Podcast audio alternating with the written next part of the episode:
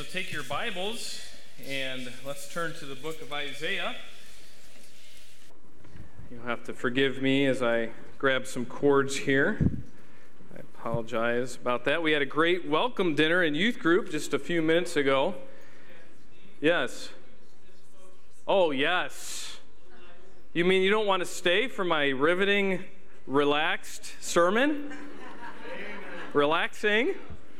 All right, well, Pastor Kent said I wasn't allowed to relax. But we will let the little lights go nonetheless. So if you're a little light or, or a discipled kid, the little lights are already out of here, aren't they? All right, are we good, sound booth? All right. And then um, in a moment, we'll dismiss the teenagers for. Uh, no, we won't. Not yet. So just the just the children right now. All right. Great. Isaiah. We're going to put our seatbelts back on tonight, but I'm not going to try to be as hurried as I was last week. I know I threw a lot at you, and truth be told, I probably have just as much to say, actually, more to say. Um, but we'll just get through what we get through, and then we'll have a great discussion time afterwards. So, for those of you who were a part of that last week, appreciate that. Last week, we looked at really the the description of who God is, and we found out that Isaiah really treats God.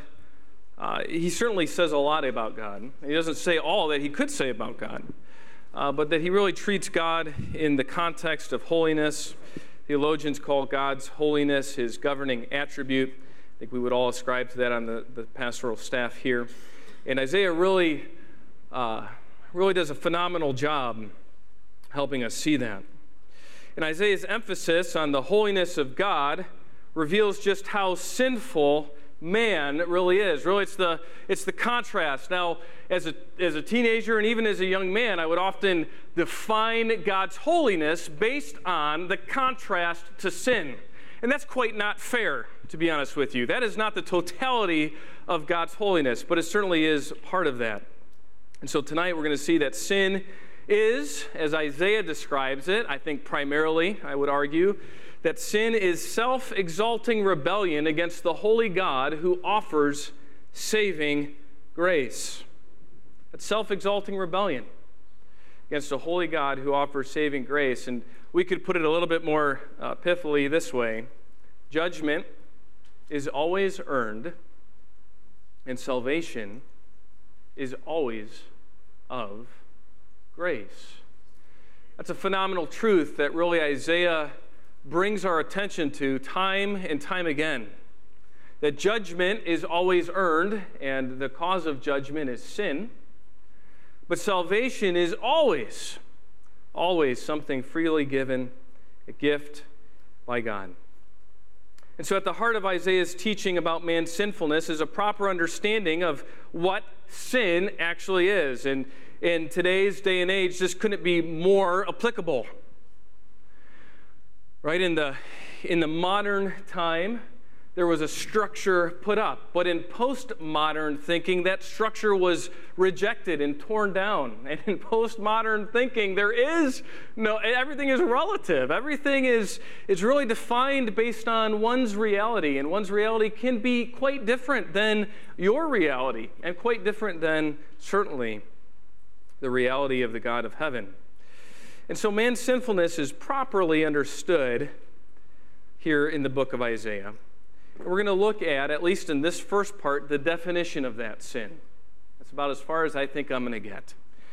However, um, the book of Isaiah also uh, really enumerates for us the devastation of that sin.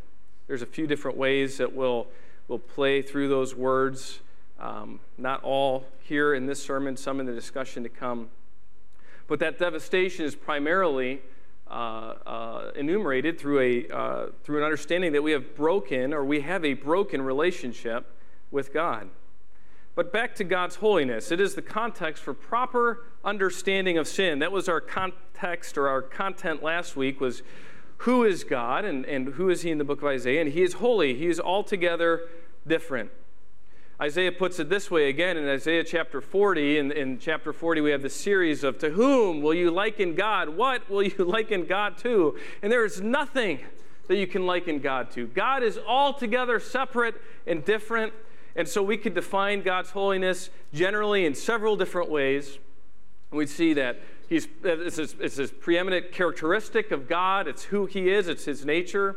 It's God is wholly other, he's distinct and separate, he's, he's uh, different than everything that he has made.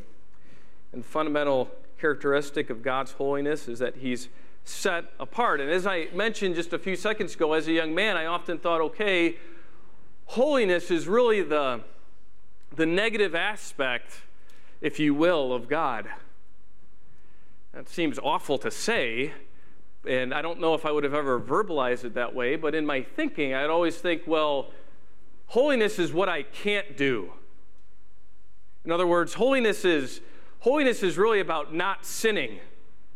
And so, holiness, from that perspective, tends to have a, a relatively negative view of God. And, uh, and, and, and, not, not in the sense that that's wrong, but in the sense that there's a lot that I, as a human, shouldn't do, end up doing, and, and, and it can't do at the end of the day. And so, I, you know, you, you kind of hear God's holiness, and, and we're going to talk about God's holiness today. And that's not, for most of us, that's not the most exciting subject to come here. Right? For most of us, we kind of think about, okay, well, the opposite of holiness is, is sin. And, and fundamentally, what I'm trying to say is that's just not true. It is an aspect of it, for sure, that God is morally pure and that he does not sin, and that all that he is, for sure, is not sin. But God's holiness is so much more than that. It is to be celebrated and, and searched after and praised, and he's to be worshiped. And it really is quite, a, quite an energizing topic to discuss, quite frankly. But we often define God and his holiness with the context of sin. So we, we can do it the other way as well. In other words, this is what sin is, and so this is not God. And that isn't a fair view or, or even an accurate view or even a, be, a good beginning of who God is. For sure, he's immorally pure, and so he must be opposite of sin. This happens all the time, quite frankly, in Christianity. Take, for instance, worship styles, drinking of alcohol, entertainment, the definitions, even now, of, of marriage and the purpose of it.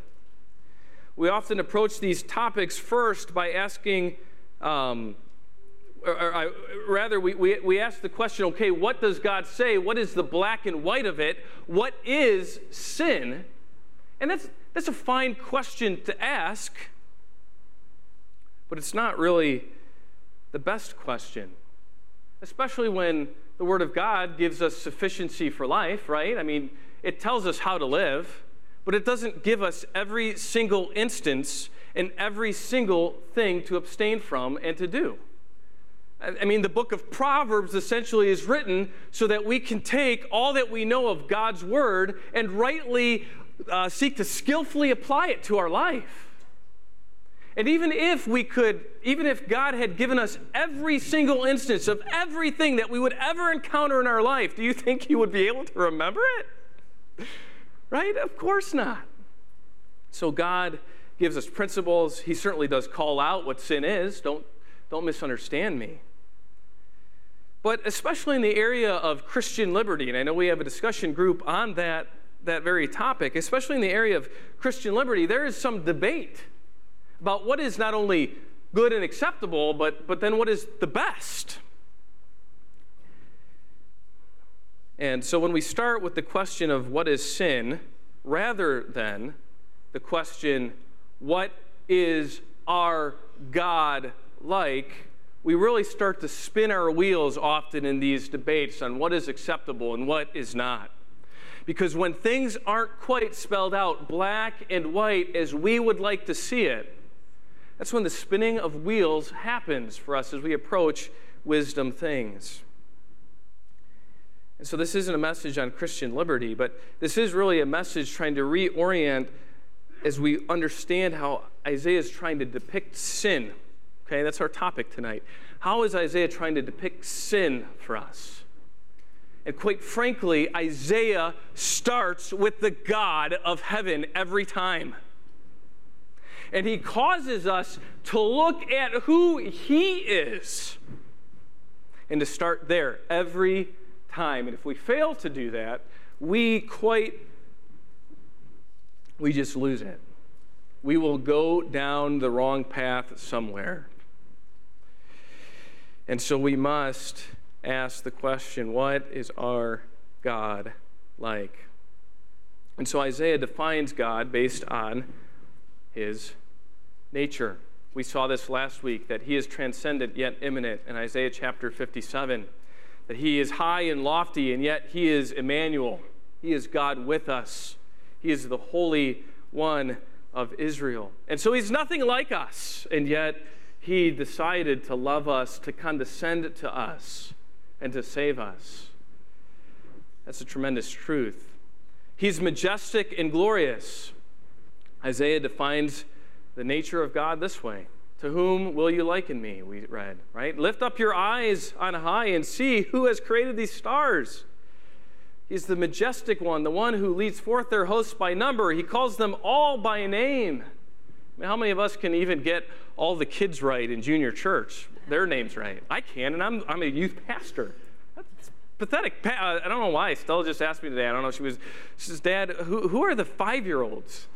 And I said, I don't even know who's five, let alone to tell you who's the, who are the five year olds. She said, Daddy, not even one? I know, rebuked by my three year old. But God's great. He knows the, the number of hair on, on their heads, let alone their names. He's great, and His strength and His power, no, not one of them is missing. And that's of His stars. So we can import His, his majestic nature to to our care, to his care for us. He's glorious. We saw last week, Isaiah chapter 6, that the whole earth is full of his glory. The earth can be viewed from, from in one sense as God's assets, God's assets of glory. All that God is, he, he, he seeks to put on display not all that he is, but he seeks to put on a, a, large amount of who he is on display for us. We know that Psalm 19 uh, does that as well, says that as well. And so Isaiah depicts God as transcendent yet immanent, majestic and glorious. He is unique. There is none like him. A proper way to define God's holiness is not what can't I do, but it is who is God. It's that positive aspect of God's holiness. A proper understanding of who God is should change our lives. There's nothing like God nothing like him. In all the universe, he is the only one. And all of our experience somehow muddies that up at times. The people that we trust in the most can fail us.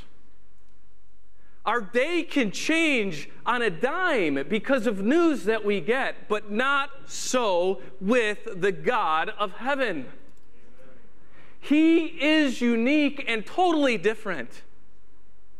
He is like no one else, different and distinct.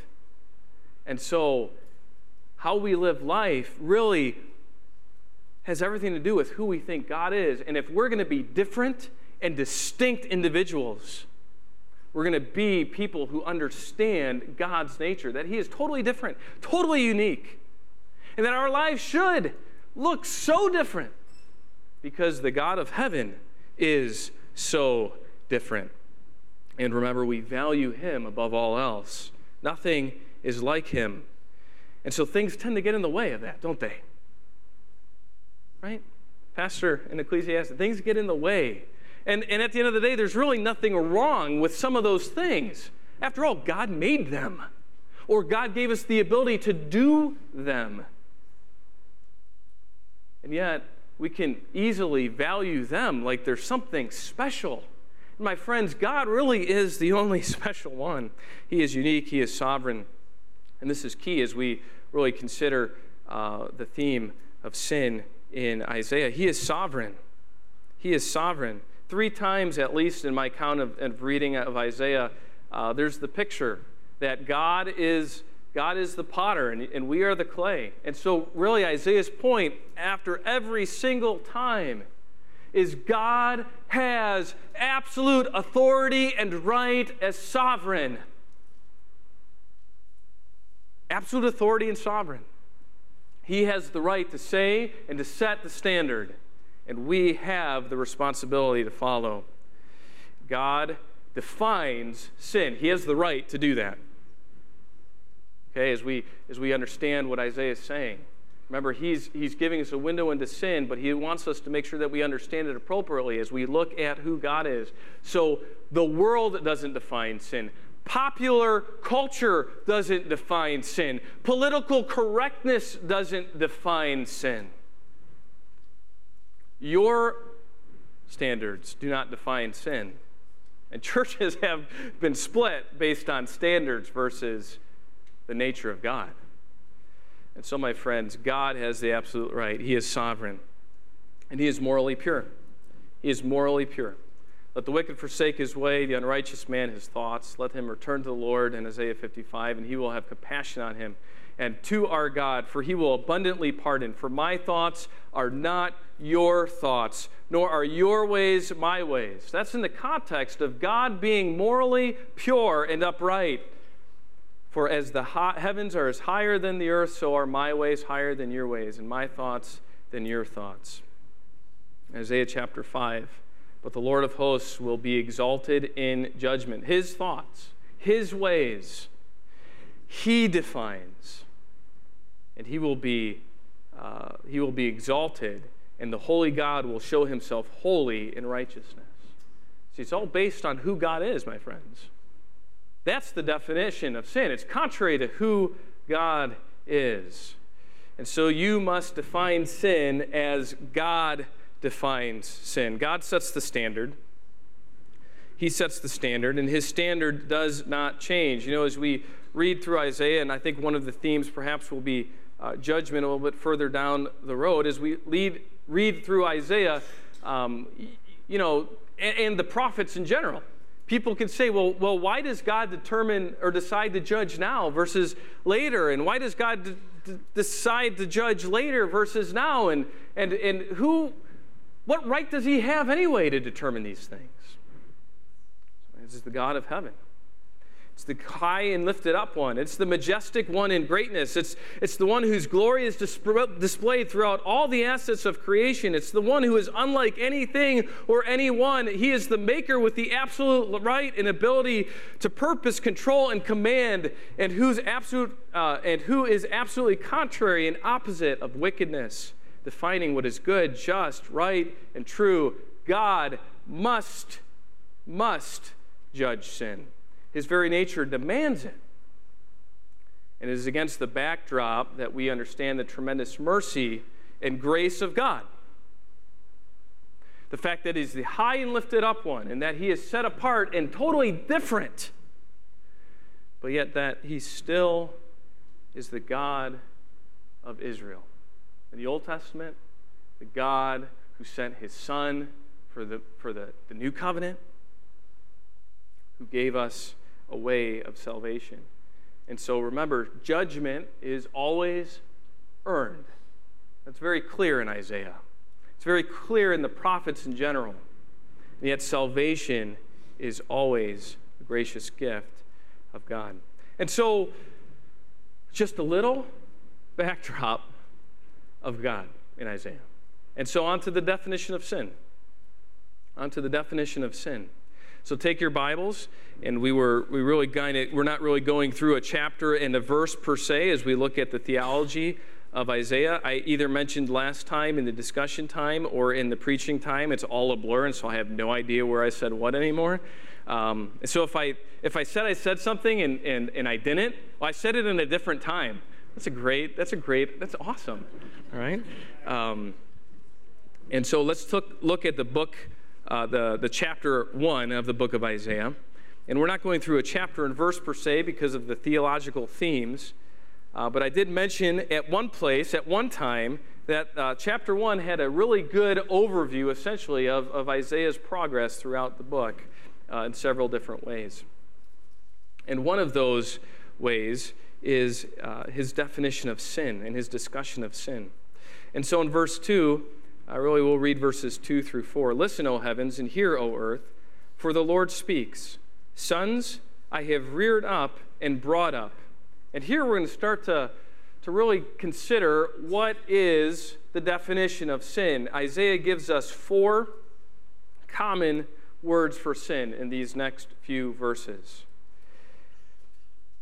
So he says, But they have revolted or rebelled against me. An ox knows its owner, and a donkey its master's manger. But Israel does not know. My people do not understand. Alas, sinful nation, people weighed down with iniquity, offspring of evildoers, sons who act corruptly. They, are, they have abandoned the Lord. They have despised, and here's that term we looked at last week, the Holy One of Israel, the transcendent Holy One, and yet the Emmanuel, the one who's with his people. They have turned away from him. And so the first word in a few minutes, a first word rebelled. We see that in verse 2. In the NASB, it's translated revolted. In the King James, uh, it's translated often as trespass in the Hebrew uh, to, to, to, English or transgress.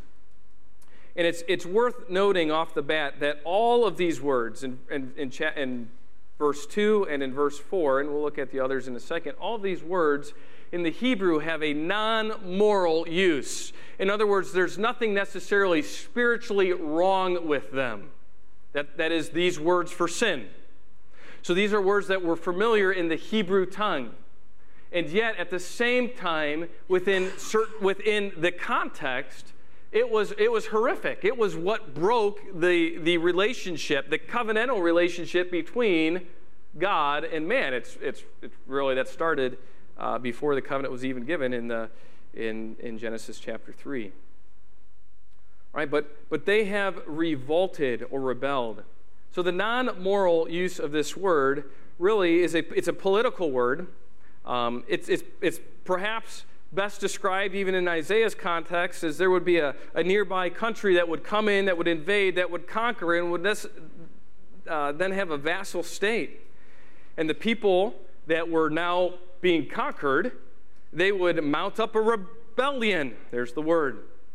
Not necessarily a spiritually wrong thing. They were trying to reclaim what was taken away.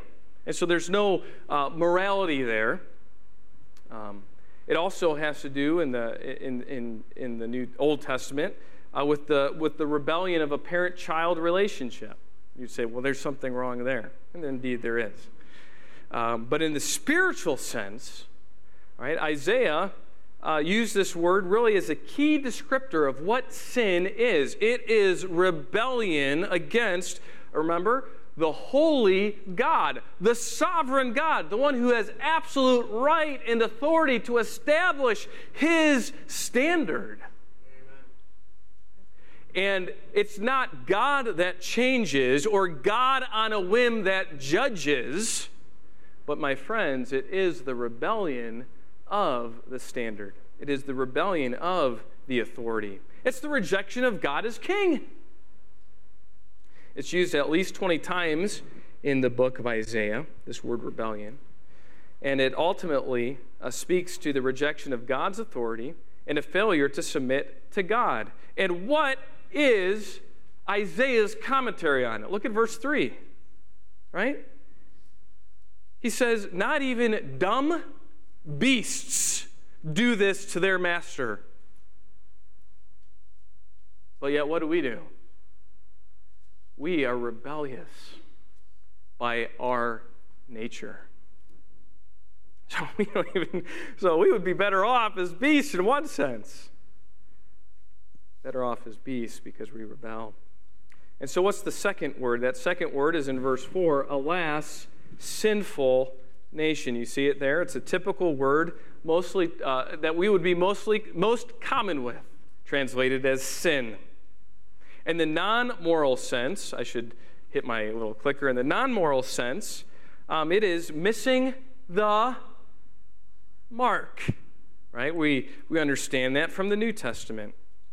An illustration of that would be the, uh, the Benjaminites, and, and they were skillful in their use of weaponry, if, if you happen to, to know. And, and they would shoot their arrows and they would sling their stones, and they would not miss the mark. They would not sin. Well, that had nothing to do with their moral uprightness. It was the fact that they were pretty good shots and that they could hit the target. They were skillful. They were skillful. That's the non moral sense. In the, in the spiritual sense, obviously, sin is missing the mark. It is, it is God setting what? The target. My friends, a theological definition of sin is God's nature is not attained or not adhered to. It is God's nature is the target. It is God's holiness. It is all that He is. And that's why Isaiah spends so much time focusing on this unique, sovereign, majestic, glory one, glorious one. Because it is only when we look at Him that we see the true nature of who we are. And you know you've talked to people and you plead with people to see their sin. And what is the problem? They say, Yeah, I get it. I'm bad. But they don't get God. They just don't get Him. It's, it's the reality of those who are blinded by the prince of the power of this air. And so, as even this morning, as we pray for those who we can minister to and, and wield the, the light of the gospel into their lives, what happens? They've got to come to terms with not only themselves, true, yes, but they don't get who they are if they don't get how good God is. That is a classic definition without probably less, with a little less passion in a systematic theology. So sin is missing the mark. It is, it is missing the nature of God. And we know that Paul carries that into to the New Testament for us. And he says in Romans trap, uh, chapter 3 and verse 23, right, that all have sinned and what?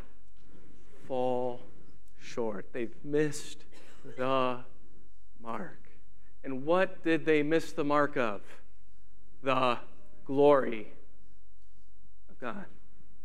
And so, my, my friends, sin is fundamentally missing the mark of who God is. Sin is also iniquity in verse 4. Iniquity, you see that word there? People weighed down with iniquity. In the non moral sense, it meant crooked, bented, twisted. In Proverbs, we, we come to this often where, where it, was, it, it was a crooked path versus a straight path. And so there was nothing wrong with calling a path crooked. It was crooked, it was crooked. That's, the, that's, the, that's what that path should be called. It was crooked. But in the spiritual sense, it is depicted as something so burdensome, something so weighty, something so heavy that it would distort and bend and just cause to be crooked. It's really used in three different ways, and I think I'm going to save that for our discussion time. But the primary sense that I think it's used here is it's used in, in, in, the, in the sense of, of forensic guilt. In, in other words, not feeling bad about something, but having the standing of legal culpability, of actually being guilty of something. That's what, that's what David says in Psalm 51, right? He says, Wash me, remove my what? My iniquity, my guilt. He's not saying somehow reverse the clock so that I'd never have that I would never have done what I've done or did. But what he's saying is take my guilt away. And so in this sense, they are people in Isaiah chapter 1 in, in, in the book of Isaiah. They are people weighed down, they are people tremendously burdened with the forensic, with the guiltiness of their life. And so the guilt of sin is an impossible load to bear. It is an impossible load to bear. And, and as we move in to other themes in Isaiah, we see that, that he really uh, makes great, great, tremendous use of, of their sin and saying, You can't do it. You can't remove it. You can't bear it. You can't wash it. It's been clear from the beginning. You need something, someone. And obviously, we come to some great uh, realities of the Messiah to come. And so, iniquity, heavy with iniquity. So, rebellion against God's authority, sinfulness, mi- missing the mark, iniquity, the guilt of sin. That guilt that, by the way, causes or is the cause of judgment in the prophets. And then the last word that we'll look at offering, offspring, excuse me, of evil doers. Offspring of evil doers. Um, it's the most equivalent to our word bad, in the sense that um, we could, in non moral ways, have uh, bad actions or harmful things or dangerous things come about. We could have a, uh, a bad day, right? I got in, I was uh, on my way to the youth dinner and uh, uh, I hit an ice cream truck and made all the kids that were on the street not be able to have ice cream. Not only was I late to the youth group dinner, but then I also hit an ice cream truck and they couldn't, the kid, the 20 kids were mad at me, right? Bad day, right? Or we could have bad in Northeast Ohio, weather. Yes, not right now, it's sunny and hot, but we could have bad weather. There's nothing moral about weather, except for the fact that meteorologists get paid to be right or wrong. There's nothing moral about it, right? And the fact of the matter is, it can be used in a non moral sense. Um, and that, that, that's how it's used in Isaiah chapter 45. I have that verse here. The one forming light, that's God, and creating darkness, causing, and here's a key, well being, right? So God um, lets the, the rain fall, He gives us light, He gives us blessings, and creating, in the King James, it's translated, it's the same word, evil. That could cause a problem. Is God the author of evil? Well, if you know the Hebrew word here, you could say, well, this is used in the non moral sense, especially since we understand that God, God causes well being as, as, as well as calamity. As well, in other words, God's in, he's, the, he's the author, He's the finisher, He's the absolute sovereign. He controls the weather. And so, in that sense, He allows uh, tornadoes to come through towns and uh, bad weather systems to happen. He certainly doesn't uh, cause evil, but He is the one in control of all, and we better get that.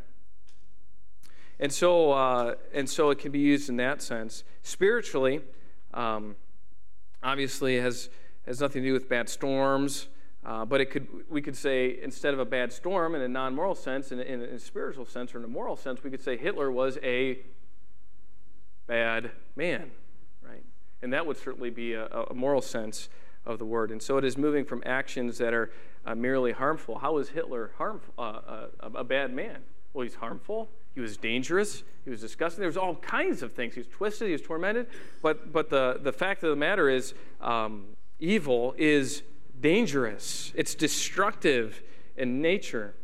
And so we want to see that sin is evil. We are evil doers. We are destructive and dangerous in our sin. And any one of us who have lived in sin for a great amount of time know how the wake of sin has caused devastation and destruction in families and in other people, not just yourselves. So sin is always dangerous, with the ultimate danger, right? The never ending danger. And so uh, judgment is always earned Salvation is always of grace. These are four simple terms that Isaiah gives us and uses throughout. In our discussion time, we're going to talk about how Isaiah uses these terms throughout the book.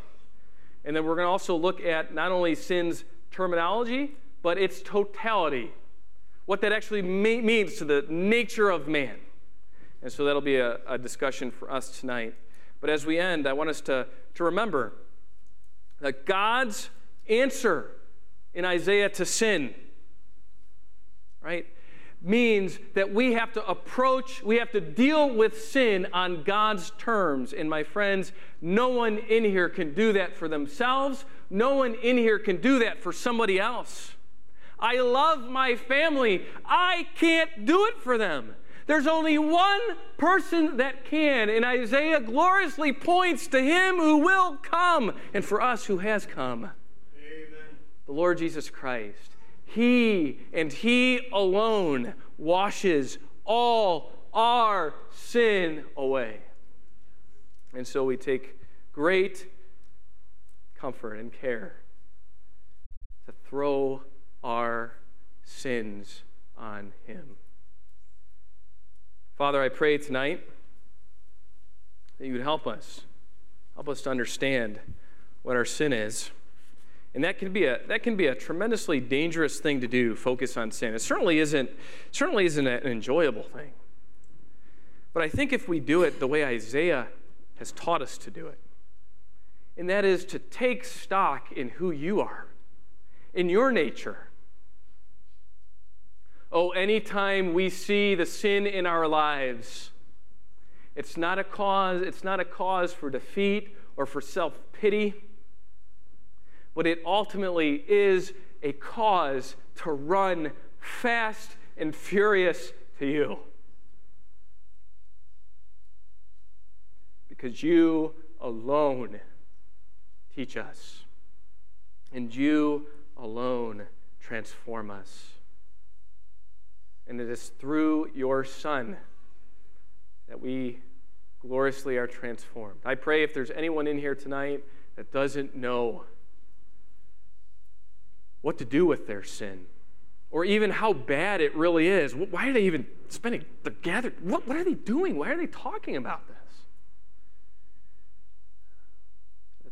That tonight, through discussion, through fellowship, they would come to the feet of Jesus and they would see his nail pierced hands and they would know his shed blood washes their sin away forever. It's in your name we pray. Amen. All right, and Pastor, just remember, um, Pastor Hobbs isn't here, so we don't have that group tonight. So that's reflected in there. Thank you. Thinking Matthew chapter 1 and verse 23. Uh, Matthew presents salvation to the Jewish mind in his gospel from Isaiah 7:14. Um, holiness came to unholiness in the form of a man. Uh, how gracious, Amen. We could just look to look to Him and find relief for our souls. And, um, Emmanuel is God with us. Um, thank you very much. Uh, on the screen behind you are the opportunities that you have tonight. I'm with the deacons and their wives up in the college and career room. Uh, Pastor Hobbs is out of town tonight, and we had planned on that happening. So these are the options that you have. Teenagers, I'll go to Life app, and uh, you'll be outside next door, and uh, so you can head there, and we'll see you in the various classrooms in about five minutes. All right, let's be dismissed. Lord bless you.